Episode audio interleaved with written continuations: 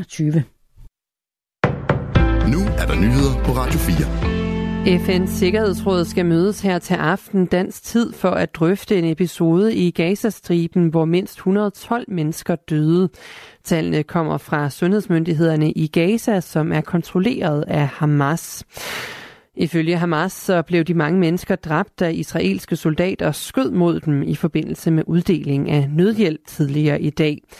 Parterne er dog ikke enige om, hvad der er sket. En talsperson for Israels regering siger, at adskillige palæstinenser blev dræbt, da, en lastbil, da lastbiler med nødhjælp pløjede gennem folkemængden, som var mødt op for at få udleveret nødhjælp. Ifølge talspersonen var det civile palæstinenser, der sad bag rattet i lastbilerne. Formanden for Venstre, Troels Lund Poulsen, tager nu skarp afstand fra sin partifælle Janne Jørgensens udtalelser om ansatte på Eko.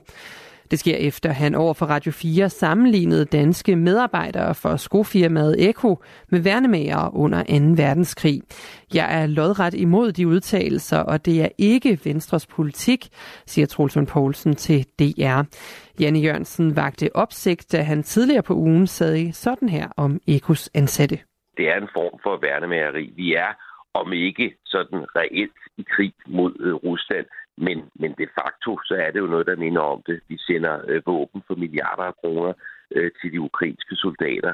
Øh, vi frygter, at øh, Rusland øh, måske kan angribe Danmark. Det er derfor, vi, øh, vi opruster og bruger mange flere penge på via vores militær, end vi har gjort tidligere. Og man i den situation ikke kan forstå, at man skal trække sig ud af Rusland, det har jeg øh, virkelig svært ved at forstå. Eko har undladt at trække sine forretninger ud af Rusland efter krigen mod Ukraine. Janne Jørgensen har opfordret medarbejderne på Eko til at sige op eller på anden måde vise deres utilfredshed med deres arbejdsplads. Og den udtalelse står også for Janne Jørgensens egen regning, siger Trulsund Poulsen til DR.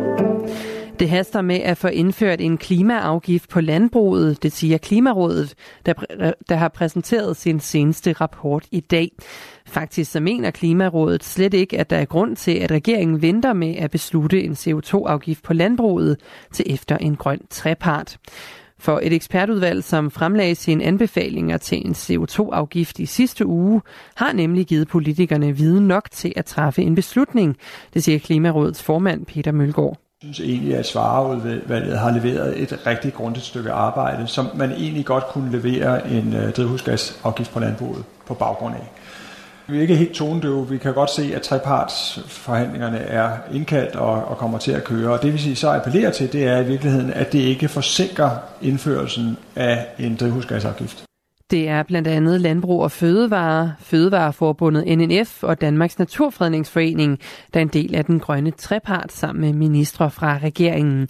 Og treparten er værd at vente nogle måneder på, siger Henrik Fransen, der er klimaordfører for regeringspartiet Moderaterne. Og nu er det jo øh, to og en halv måned cirka, eller noget i den retning. Det tror jeg, det er en god idé at vente på, for at få et gennemarbejdet stykke arbejde, som jo netop er vægtet i forhold til de forskellige interesser. Øh, men så skal vi også øh, umiddelbart efter det, så øh, skal regeringen jo se på det og danne sig et overblik og komme med et udspil, og så skal vi jo i gang med politiske forhandlinger. Og der er det da mit ønske, at øh, det kommer til at gå så hurtigt som overhovedet muligt. Klimarådet mener ikke, det er en gjort, at vi når vores klimamål for 2030. Det skyldes blandt andet landbruget. Mange danskere har været flittige med metaldetektorerne, og derfor så sætter udbetalingerne for findeløn af Danefæ rekord for tredje gang på få år. Sidste år der udbetalte Nationalmuseet knap 9 millioner kroner i danefæ-godtgørelse, simpelthen fordi der blev fundet mere danefæ. Det fortæller Line Bjerg fra Nationalmuseet. Det betyder rigtig meget, at der er nogen, der har lyst til at have den her hobby, og rent faktisk redder vores fortid fra at gå til grunden. Det er det, vi skal blive klogere på. Det er det materiale, som kan fortælle os en hel masse om fortiden. Og efterhånden, som vi bliver dygtigere og dygtigere med naturvidenskabelige metoder, så betyder det også, at det her materiale kan komme mere og mere i spil. Udbetalingerne sidste år var knap 4 millioner kroner højere end året inden, og knap en million mere end den hidtidige rekord fra 2020.